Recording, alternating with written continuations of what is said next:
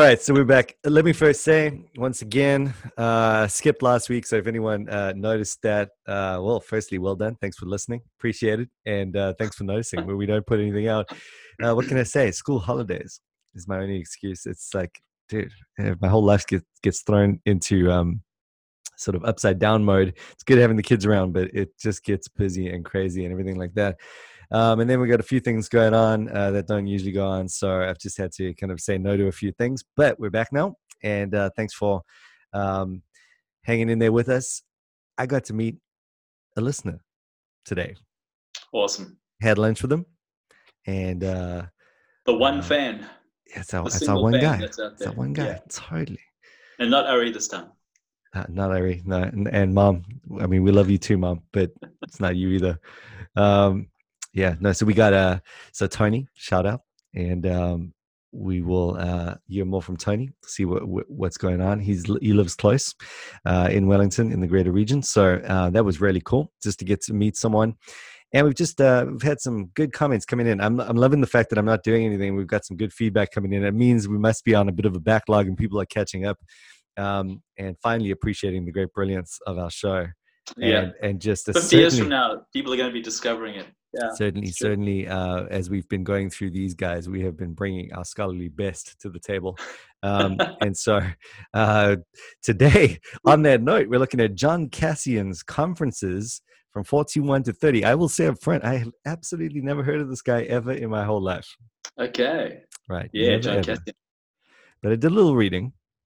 Good, have good. you do you know him? Do you do you well he's the uh he cast the mold for the monast- the medieval monastic movement. Right. And uh, yeah, apparently, like apparently, he was the guy. Benedict's rule and all that. He they all just drew from this guy. So it's a glimpse into into your kind of Egyptian monastery life, right? Yeah. Wow. The Cenobitic life. Dude, what's up with that? We're reading some crazy yeah. stuff.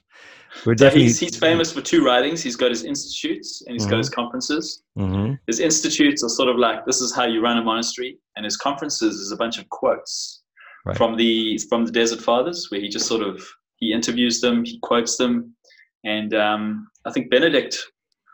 So every evening meal, he would have this read out loud mm. for all the monks who were in the uh, Benedictine monasteries because we're looking at this thing called conferences and apparently what what he did was he spoke to all the uh, 15 different egyptian abbas you know the fathers yeah. and just sort of had these conversations kind of did a podcast with each one of them yeah. and uh, just kind of pulled some insights and put these into serious uh, you know or a series of lecture formats and um, and so yeah i mean it's really i mean it's interesting stuff for a western from a western perspective I mean, you're just getting this window into this ancient egyptian sort of sphere of christianity that somehow made its way as you say into the medieval um, scenario there through benedict's rule but uh, and we will look at that too i'm sure we got benedict's rule coming up but um, anyway so it's just uh, this like the seven deadly sins come from this guy. Yeah, I think he's got the eight the eight vices. Oh, that's guy. true. Yeah, yeah. Close I think he was also the first. I think he was also the first to bring um,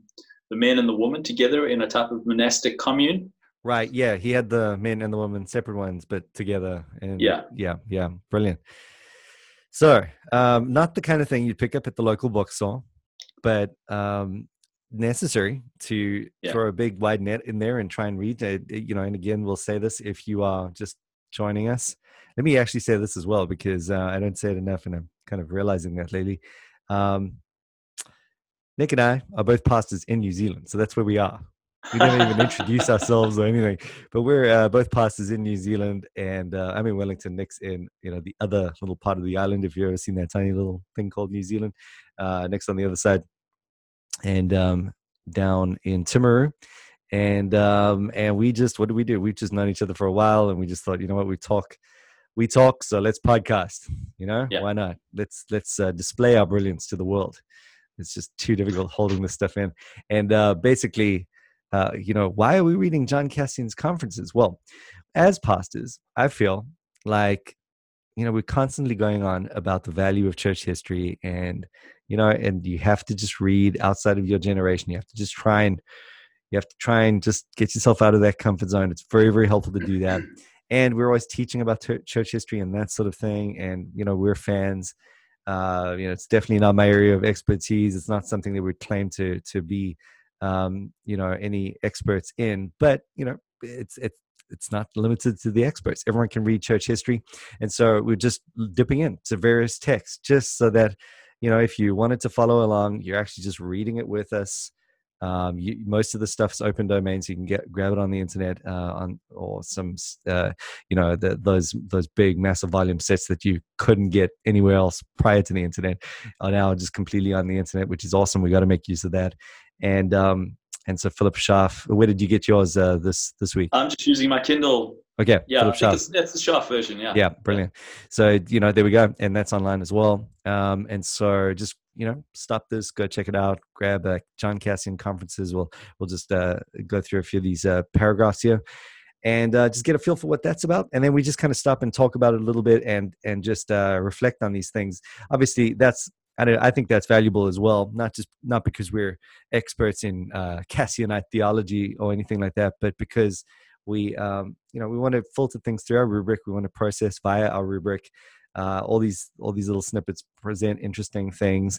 Nick loves this stuff. I mean, when it comes down to like monastic life, this is what Nick wishes he was. A wheelhouse. Oh my goodness. yeah, uh, I, I, learned something interesting about uh, Christian mysticism. So the three stages of Christian mysticism. So the mysticism has to do with the monastic life. Yeah. So there's purgatio or pur- purgatio. I don't know how you pronounce it. Right. Uh, and then there's uh, illuminatio. Mm-hmm. And then there's unitio, unitio. unitio. So purgation yeah. is the first couple of years. Could it could be as, as many as five years. Sounds like the, purgatory. Yeah. Well, exactly. Mm-hmm. So for the first five years, you just suffer. You just mm. suffer deprivation. You just cut yourself off from society, your family, your belongings. You just learn to suffer. that's, yeah. that's the first level initiation into the ascetic life is purgation, right. purgatio. Mm-hmm. Then there's illumination. And that's mm. where you mm. just feed on the Gospels, in particular the Sermon on the Mount. So, like, you just take that literal reading of one cloak giving the other one away, turning the other cheek, right. you know, just like flat literal interpretations of, of the Sermon on the Mount. And then there's unitio, and that's where you come become you. It's it's I guess what Aquinas would call the beatific vision. Uh-huh. You unite with the you Godhead. And this, yeah. where you have the guys running away off into the caves. Yes. Trying to have that that single moment. It gets a little pantheistic on that. that yeah. Connection. So that's like the, the top of the food chain of the ascetic ladder. Totally. Is to, totally. to attain to unitio. Man, you've just described yourself. Yes, it's amazing. I mean, it's hard to. I remember, I remember uh, walking around with Nick in in India for a while. We are doing some ministry there, and then on the way back, we came by uh, uh, Singapore, and um, and we got this really cool. Well, it was actually like quite a normal hotel. It wasn't a, a bad flash, but but like Nick slept on the floor. He was just like breaking out in a rash with all the prosperity all around everywhere, him. Everywhere I looked, there was a Ferrari, a Lamborghini. He wasn't taking it well, folks. AMG, Mercedes. I was in my element. Medallions in the pavement. Yeah, I love the medallions. That was great. and everything's so flashy and awesome. And Nick was just like, oh man, he was lamenting, lamenting the, the the the, worldliness of the situation. So, anyways, I've seen him. I've seen him roll with this. And uh, but you know, it's it's it's hard to fault when you've got this. Um, you know, it's it's it's I mean, obviously, we look at that and we go, "Oh, we wouldn't take that." We've got our reasons for not going in this direction, right? And uh, yeah. we could talk about those as we go. But, but it is you've got to admit, as you read the stuff, it's almost like reading about martyrdom or reading about those, you know, the stuff we've read already. You just there's there's some gangster respect that's required, you know, like yeah. someone who, who's going to do this and actually give their lives in this way and consecrate themselves, even you know, in those literal ways.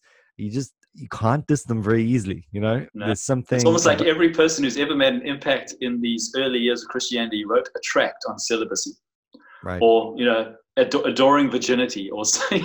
right, right. You look at all anyone who's made an impact has had that extreme all-in attitude. Oh man, you know, and it's such a such a, a crazy point because uh, you know if you've ever read um, uh, oh God, uh, Richard Niebuhr's Christ and Culture, you know the famous book um, he makes a point there. I think I might have mentioned it before, but I, I, think it's so striking that basically, you know, if you think about the transformer of culture model and, uh, you know, these ideas we just get into, redeem society, all sorts of things that have taken hold of the reformed world.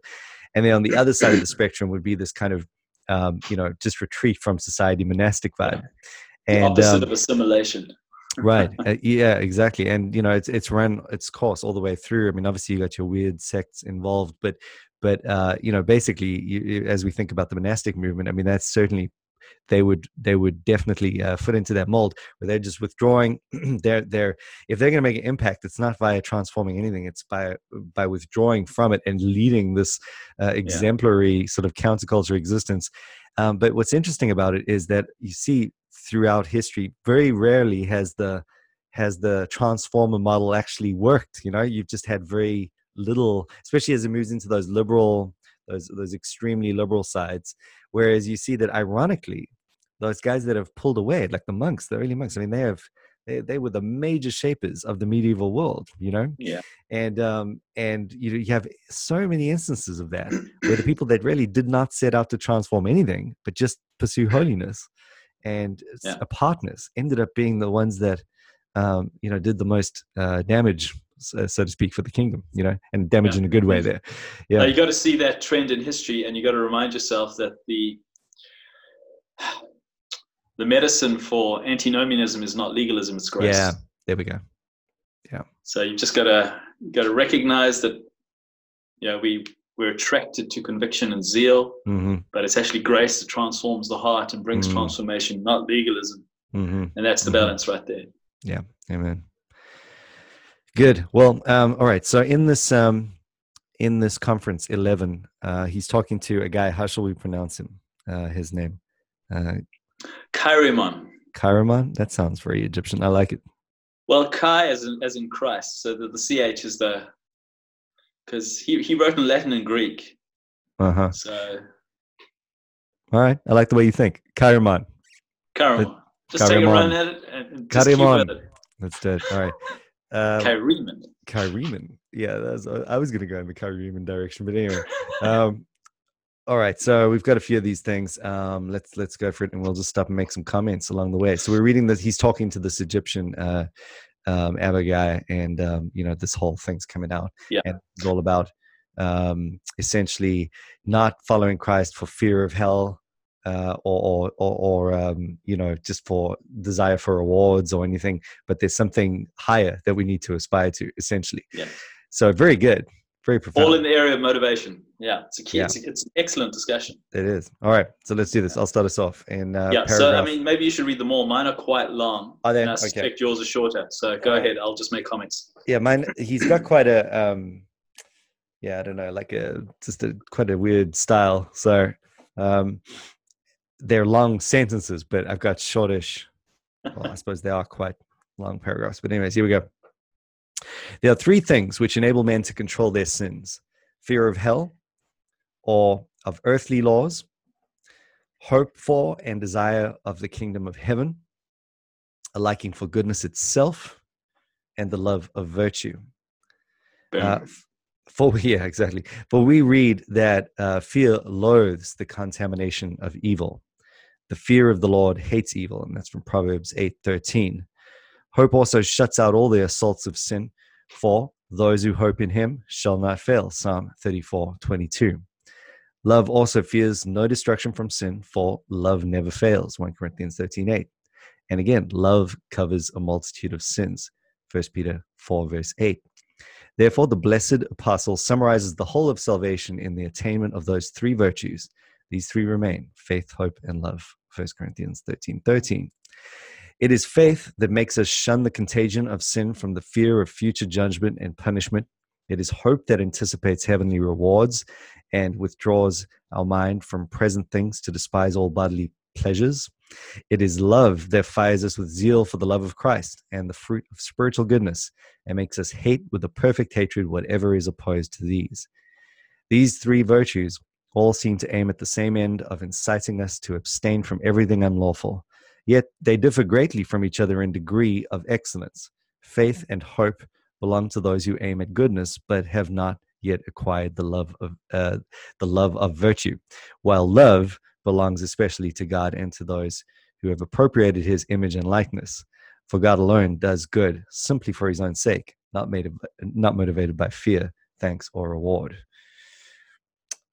There we go. That's the first uh, chapter now, our paragraph. So that's crazy. I mean, first, there's a lot of Bible in there, the guy's quoting scripture, and that's pretty awesome. I like to see that. There they are. They're they're, they're drinking the Bible. They're drinking it in. They're totally. you know you sometimes get the impression um, you know when you think about the monastic movement that they were on some crazy transcendent you know uh, sort of idea, but and that was often the case, but you know these are bible guys and this is probably all from memory and you know they, they all just memorized their old and new testaments and you know they had nothing to do but memorize the whole day and so they did and um and it comes out in the way that they talk it almost oozes out um and so i like that that's my first observation. What do you yeah, think? it's good it's good. Uh, i think we'd, we'd probably take issue with the exegesis. You know when right. paul talks about faith hope and love he's not talking about the three motivations for the christian life. Right you know right. in the way that these guys are uh, you know loading up the terms yeah although it is interesting that you could see how you could wiggle around and get there you know it would make for a good sermon right right it, it's it like, well, I remember, this, is, this, is, what paul intended See right this? exactly exactly it almost like it's uh he uses the um the verse as a sort of summary theological point that he arrives at through other means which was almost like a an acceptable way to go about the whole situation. Yeah. Almost reminds me of the way that we approach amillennialism. You know, even if we're right, we're even if we're wrong, we're hundred percent right. Yeah. um, I like and I don't like what you're saying.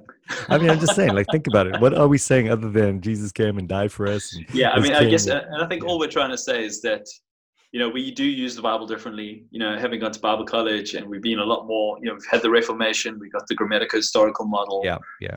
We, we, and, and we, we can't despise them for the way they used it. No. But we can't imitate them either. Yeah. So we've got to just got to appreciate what they're saying. We've got to recognize these are the things they believe are taught from Scripture, but not necessarily from the places they're extracting.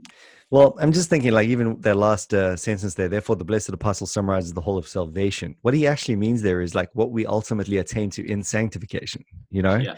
And, uh, you know, at that level, faith, hope, and love is it's massive. You know what I mean? It, yeah.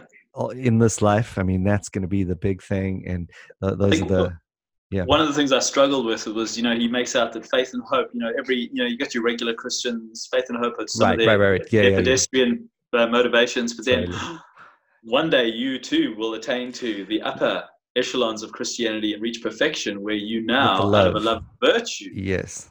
You know. Now let's put that. Let, let's put the love discussion on hold because he comes back to it, and um, with through the epistle of um, the first epistle of John.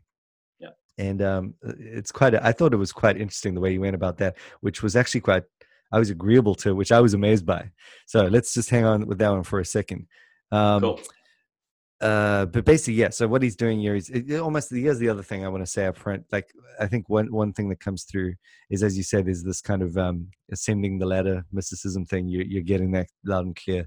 Um, ascending ascending the ladder of sanctification, you know, in your con- contemplative life but also just almost an overrealized or a triumphalism or a perfectionism or something like that is going to come through in that they have every expectation of of of almost just getting rid of sin entirely and and yeah. hitting this this moment of of transcendence as you say. John cassian is accused of semi-pelagianism right and b.b warfield said that you know summarizing john cassian it's as you know you turn to god and then god helps your turning mm-hmm. There we go. That's semi-Pelagianism. so we, we understand God to be the catalyst. Catalyst is stop starting and speeding up a reaction. Mm-hmm, mm-hmm. In John Cassian, you're the catalyst, not God. Yeah. There we go. So that's going to come through. Absolutely. All right. So, um, number seven. Uh, number seven. Here we go. I'm, re- I'm reading this one. Yeah, you um, read it. You got shorter readings. Mine are longer. Is it okay? Anyone aiming at perfection, he says, should rise from that first stage of fear which we rightly call servile, and climb to the next stage. So there you have it, right? The higher path of hope. There, he can be compared not to a slave, but to an employee because he looks for the payment of a reward.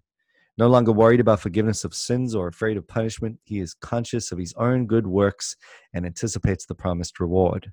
But he has not yet reached the love of a son who trusts in his father's kindness and liberality and has no doubt that all that belongs to the Father is his. We ought to hasten on so that by means of the indissoluble grace of love, we may rise to the third stage of sonship, believing that all that the Father has is ours, and thus being counted worthy to receive the image and likeness of our Heavenly Father. These are stages on the way. We start by avoiding sin from fear of punishment or hope or uh, of reward, and then are enabled to progress to the stage of love.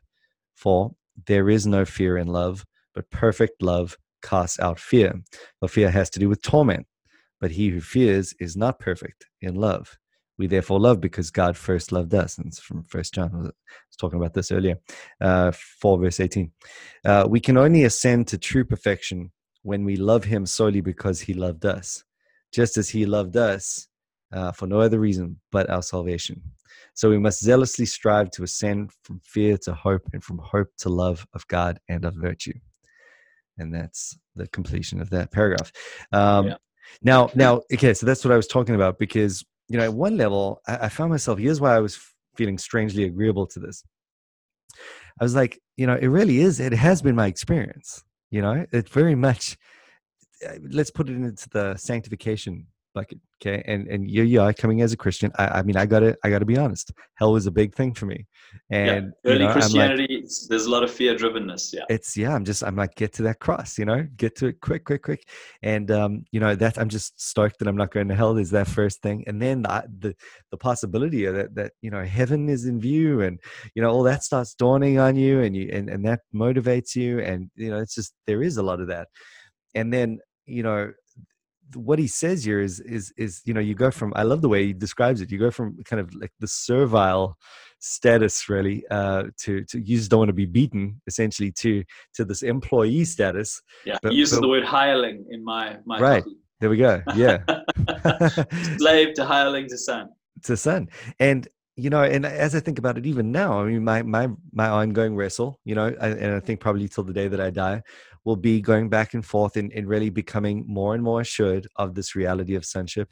And um and and i you know I just this is just the bible. This is first john where it's perfect love that casts out fear. The, the idea that that we are so i'll never forget reading uh, john owen on this where where he was saying listen your greatest sin your greatest blasphemy is not believing that christ loves you you know? Yeah. And um and you have to that this is the thing that you got to work through. You still don't believe that he has loved you. You don't believe in his perfect love, you know? You have not yet experienced that. And uh, you know, I remember hitting that that hitting me and thinking, "Oh my goodness, he is, yeah. you know, Jesus has Choose assurance or sin. Assurance or sin. Right, right. yeah. Uh, okay, and, I'll take assurance. exactly. Exactly. so it's it's um you know so what he's describing there is almost like a journey you know through the yeah. through the the sanctification totally process. resonate with that that's i mean it's i don't know if you know i mean i as an early christian i used to love keith green Oh, that was Keith Green and I had a very similar walk. Okay. You know, he was yeah. this hippie muser, loved Charles Finney, got deeply involved in Charles Finney, right, read right. Charles Finney, got born again again. Yeah. You know, as we all did when when we read Finney. Okay. And then he discovered grace. Right. And it's like, oh, my relationship's not based on performance; it's based upon grace. Right. Wow yeah, you know, and just yeah. just reveling in the love of God. Yeah, and, in the love of God. I mean, that that was definitely a reality. So I really appreciate that, and there's, there's a real maturity in the counsel here. It's someone yeah. who's who's walked with Christians who've had to, you know, really struggle with assurance. And you know, when I when I hear this, I resonate with it. This is a, a real, genuine spiritual experience. The man who wrote this and said these things is a born again Christian. Right. Right. That, right. that it just it you know it sh- yeah. shouts out. Totally. Totally. but and, I, I, guess my, my only critique would be we would want to stop. We, we, we would make this the milk of the faith now, wouldn't we? Yes. Yeah. You know, it's let all your motivation be because He has loved you. Yeah. Let's yeah. root all your imperatives in the indicative of God's grace. Right. And let's start on that note. Yeah, and it well, you know, and he does say hasten, hasten to that point. So it's not, you he know, does, I think probably does. probably the the the thing that would cause me most concern here is if he sort of said, All right, well, this is you for first level Christianity, and then you got to wait for this moment where, you know, then you bump it up and become an employee or a hireling, and then you wait, and then, you know, eventually almost like a, a Gnostic sort of uh, a sense. But yeah but he's going no, listen the only you know here's the reality of it but hasten get to the son thing you know Amen. and and it's almost like he's making a category for weak christians you know? Uh, he's almost living and working with that that weakness that we all experience and and uh, creating a whole category out of it which again is not what we would do but it's just interesting to see how he approaches it. Yeah. Um but it, it did get me thinking like oh my goodness am i doing that? You know am i you know have i it's just such a different way to process it yeah, I'm thinking, all right, you're probably on level two right now. I need, I need to bump up my game. I need to jump up, you know, and then just sort of uh, as that merges with uh, some Owen and and you know some other stuff you read, and and just even um, you go to the first epistle of John, and and it's just yeah, it's good, it's good, gets you get, gets you thinking about it. Um, so anything else we wanted to? I mean, I think yeah, just coming back to what we were saying earlier, there the the whole uh, higher path of hope thing you you made that point you know it's the language is there and it could be seriously misinterpreted and probably has been and this is probably when i was reading deal. through it i thought you know this would john wesley would love this yeah oh man the perfection deal totally totally because that's oh, that's what i was going to say it's it's carrying that perfectionist tinge yeah. through the whole thing which obviously is i mean when wesleyan theology said that christian perfectionism is being swallowed up by love yeah Right. Where you we love God so much that you don't want to sin. Yeah. So you know That's, that song. That, that is the moment of perfectionism. Yeah. That's how he defined it. You know, love divine, all love. Uh, yeah. What's the all love's excelling? All love. Uh, thank you. All love's excelling.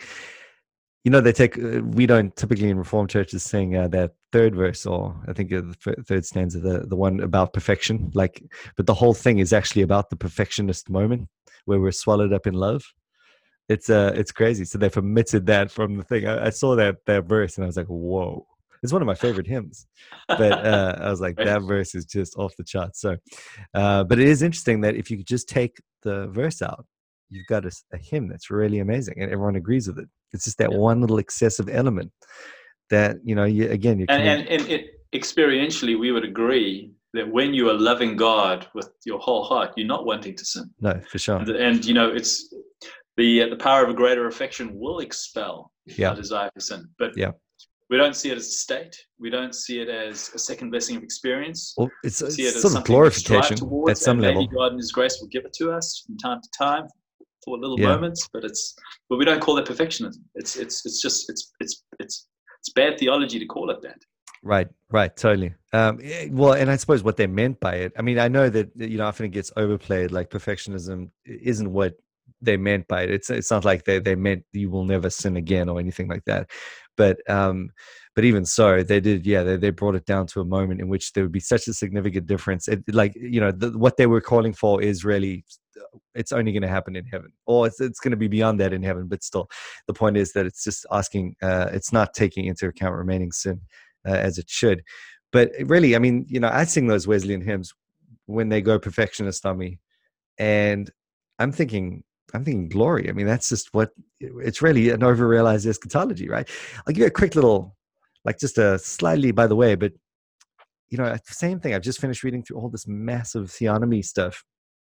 Weirdest experience though, because I'm reading through Bahnsen's, um, you know, like application of the law and the Mosaic law, and then, and my heart is going, Amen. Amen. Loving it, yeah. And then I'm catching myself going like, what is, what is, I'm a two kingdom guy. What the heck's happening over here? What's wrong with this? I, yeah. I don't know myself. What's happening? And, uh, and then I realized I was longing for heaven as he was talking this, you know, as, as he was talking about this, this time that, that, you know, this time in which the, all the craziness that we see all around us will be taken away.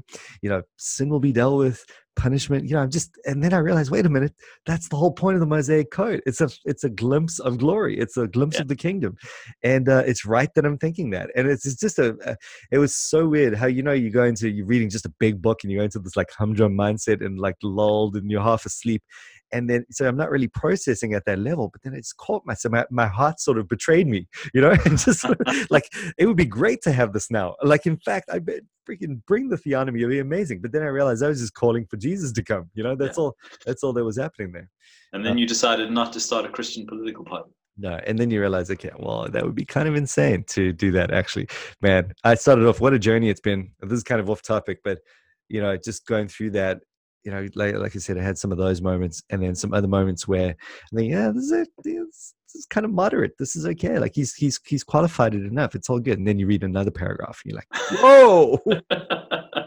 all right, I take it back. That is terrible.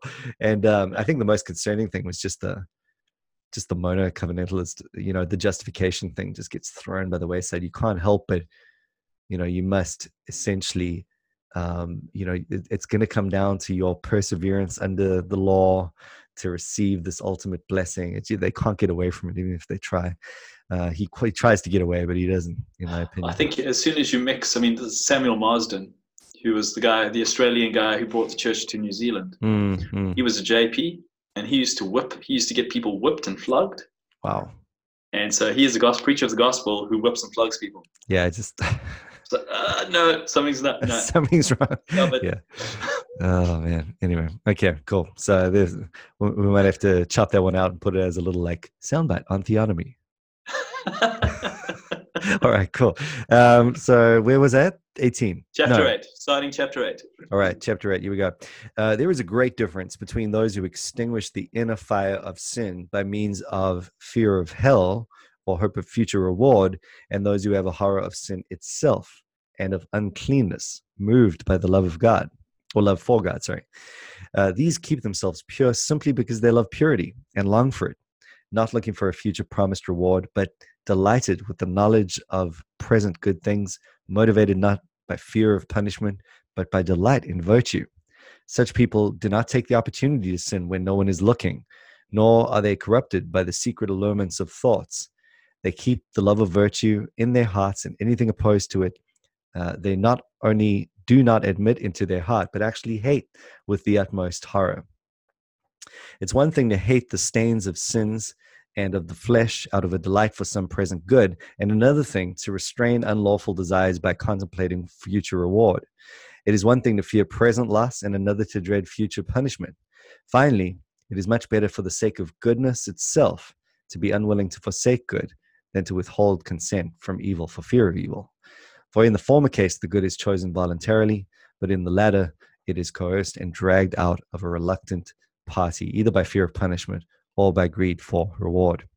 He who abstains from the delights of sin because of fear will, as soon as obstacle of fear is removed, return once more to what he loves, and thus will not acquire any stability in good, nor will he ever be free from temptation.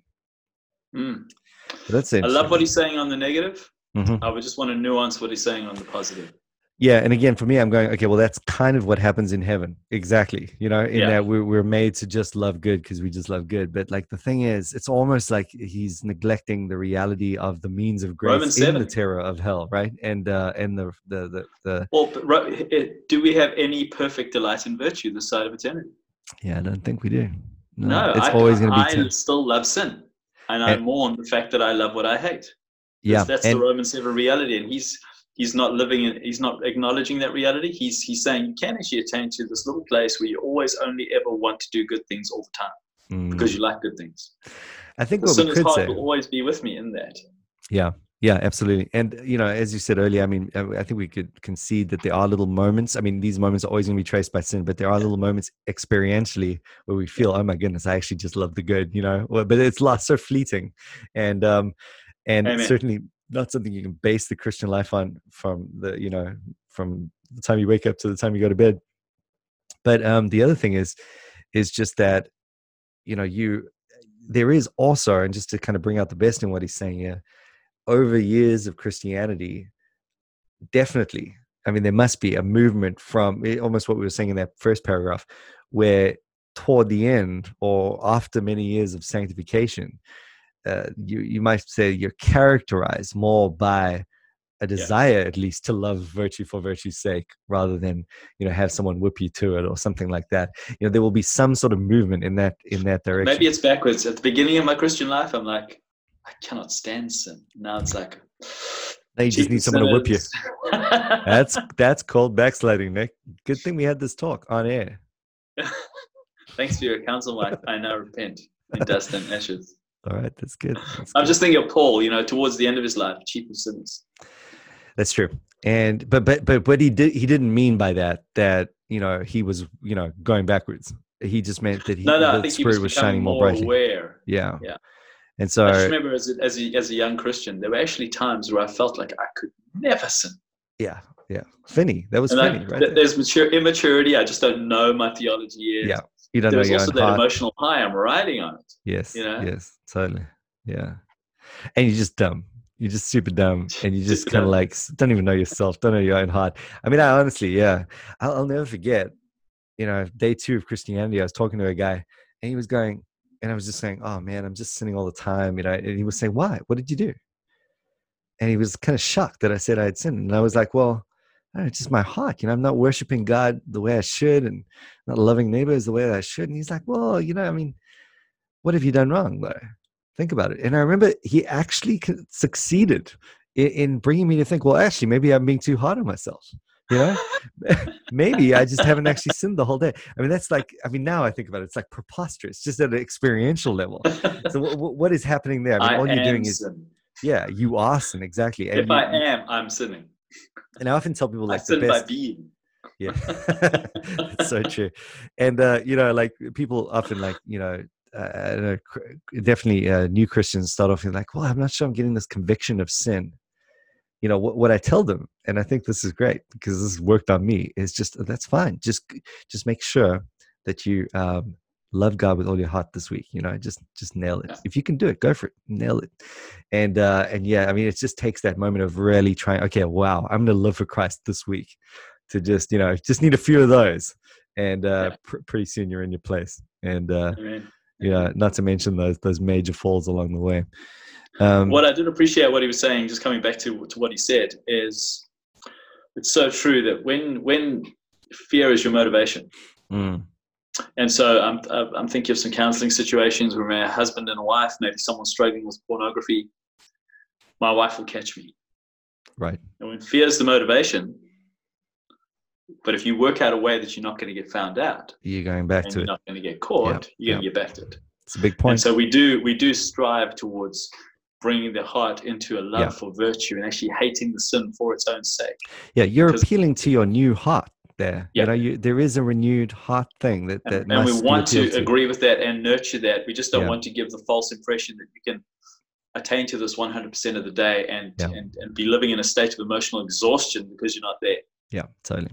Yeah, the pornography things used these days are on that point because it used to be that you could just kind of like, oh, you know, just stop him from going into this place or or take the the the the, the computer away. Or but I mean that's so ubiquitous now. If, there's no ways that that'll ever work. It's, yeah. You've got it. You've got to go for the heart. Otherwise, you you. Yeah, it's got to be internal life, restraints, yeah. not external restraints. Yeah, yeah, and uh, you know ultimately that's all that's going to work anyway. Um, all right, good. Thirteen. Uh, let's let's kill this last one. Yeah. Whoever then has been established in this perfect love must ascend to a higher and more sublime stage, to the fear which belongs to love. This arises not from dread of punishment or greed for reward, but from the greatest love, just as a son fears with earnest affection a most generous father, or a brother fears his brother, or a friend his friend, or a wife her husband. There is no dread of blows or reproaches but only of a slight injury to his love, while in every word as well as act care is ever taken by anxious affection, lest there should be any cooling in the other's love for oneself. To this fear, then, not sinners but saints are invited by the prophetic word, where the psalmist says, Fear the Lord, you saints, for those who fear him lack nothing. For nothing is lacking to the perfection of those who fear the Lord in this way. When the Apostle John said that he who fears is not made perfect in love, for fear has to do with punishment, he was referring to that other penal fear. To uh, oh, sorry, so there is a great difference between this fear, which lacks nothing, and is the treasure of wisdom and knowledge, and that imperfect fear, which is called the beginning of wisdom. The latter fears punishment, and so is expelled from the hearts of those who are perfect by the incoming of the fullness of love. For there is no fear in love, but perfect love casts out fear. In the beginning of wisdom consists in, uh, sorry, if the beginning of wisdom consists in fear, that will its perfection be, except in the love. Oh my goodness, trash that sentence. Let me start again. If the beginning of wisdom consists in fear, what will its perfection be in the love of Christ, which, as it contains in the fear which belongs to perfect love, is called not the beginning, but the treasure of wisdom and knowledge. Whew. Question mark. So question mark, yeah. Knowledge. Uh, knowledge. so, so there are two stages of fear. The one for beginners, uh, for those who are still subject to the yoke and to servile terror, of which we read, "The servant shall fear his lord," and that's from Malachi one six. Uh, the other in the gospel, I no longer call you servants, for the servant does not know what his Lord does. John 15, 15. And therefore, the servant, he tells us, does not remain in the house forever, but his son remains forever. That's from John 8, 35. For he is instructing us to pass on from that penal fear to the fullest freedom of love and the confidence of the friends and sons of God. Um, I like it. That's that's that's yeah, good. I mean, he's just what he's doing is he's trying to he's trying to take back the word fear. Yeah, and I like that. So there's, there's an good. aspect of Christian fear which is comes out of love that we fear to hurt. Yeah. Not that you can not not that you can hurt God, but you fear to wound the love that's loved you so well. Yeah. Yeah, I like it because we typically do. We talk about reverence, you know, as that kind of fear that that is associated to uh, a, a, Christian's fear of the Lord. So, you know, and you do have the opposite error where people are just kind of um, you know, there is no fear of the Lord and we shouldn't fear. And, you know, people talk like that. But there is a definite reality. The word fear does mean something and it is involved in the in the Christian life, you know, as well as a kind of unbeliever's fear of the Lord. And so it is important to kind of process. And I do I, I like the way that he talks about, you know, it's it's just really quite a simple thing. It's parental rather than than uh, punitive, you know. It's um as long as you're processing fear in light of your fear of a loving father that you respect that you know loves you and yeah. will only discipline those who he loves. I mean, amen. You know, amen. and there's a real fear there, isn't there? There's, I mean, you know, any child will know that some of those fathers, you know, who love their kids and love them well, are not to be messed with. You know, yeah. and um, yeah, there's something about that. So if I was a young monk struggling with assurance of salvation, this would probably help me. I think so. It almost reminds me of what Luther said, you know, or, or uh, who was Luther's guy again? I keep forgetting his name. The the oh yeah, you know the guy. Staupitz. Thank you. Um, and that's why I keep forgetting it. I mean, like, what a crazy name. Um, but anyway, so he, uh, you know, Luther's just like, I just want a loving God, you know, and, and you see, you know, he was directing him to this very kind of advice. He yeah. was just saying, you know, you need to move to this this level where you just accept that God is your father.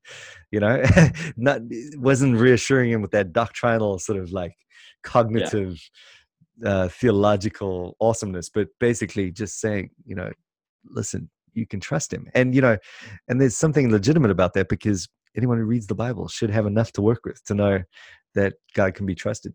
So there is something that could lead to assurance there. Um, First John, again, uh, he who fears is not made perfect in love, for fear has to do with punishment. There's something very, very real in the way that he's yeah. talking there Perfect love drives out all fear. Is that a, a moment of perfectionism? It's, I felt like he used the verse yeah. in that way. Well, like, totally. And but but there is something about that verse that kind of moves in that direction, and that's kind of the provocative thing about that, because you know John is saying essentially that you can kind of be a Christian and not, you know, you've got something more to think about here. You know, yeah. um, and there is a great treasure and a blessing in having that fear driven out by this love that you contemplate? Well, uh, in the Ephesian church that John's writing to, false teachers have come in and undermine their faith. Mm. And they'd said, You're not real Christians. And John said, Well, here's how you, you can know you are a real Christian. You love the truth, mm-hmm. you love the brothers, and you pursue holiness. Mm-hmm. These three things, three times he circles around those mm-hmm. 3 mm-hmm. fruits as the fruits of the new birth. So if you do these three things, you're the real deal. Mm-hmm. And he's assuring them in, in the face of false teaching that's undermined their faith. Totally. But, you know, yeah. but I think, you know, whether it's that Gnostic thing in play or just whatever's corroding, essentially, whatever's corroding faith, you know, eh, he's, he's essentially saying, you know, it almost remi- reminds me of William Cowper and the John Newton thing where, you know, there he is, you know, he's, there is something more for him to have pressed onto. You know, no doubt that William Cowper's in heaven right now, yeah. but did he miss out by not pursuing this, you know, further in this life? And it's not perfectionism, but it is it's, there's something there. There's, there is a blessing lost by not really dwelling on the love of God at the end of the day is what we're talking yeah. about and believing it. So it's, it's, yeah, it's, it's so I close. keep coming back to every time I, every time I listen to this guy, I keep coming back to assurance. Yeah. As, as the way of getting there. Right. Yeah. Amen. It's a good word. Let's leave it there. It's been a long session for a little cool. letter. um, all right, there we go. So John Cassian, John stay Cassian for some more yeah, conferences. Sounds like a cowboy. John Cassian. It's like Cassidy. Cassian, Cassidy. Cassidy. All right, we're out. We're, we're fresh out at this point.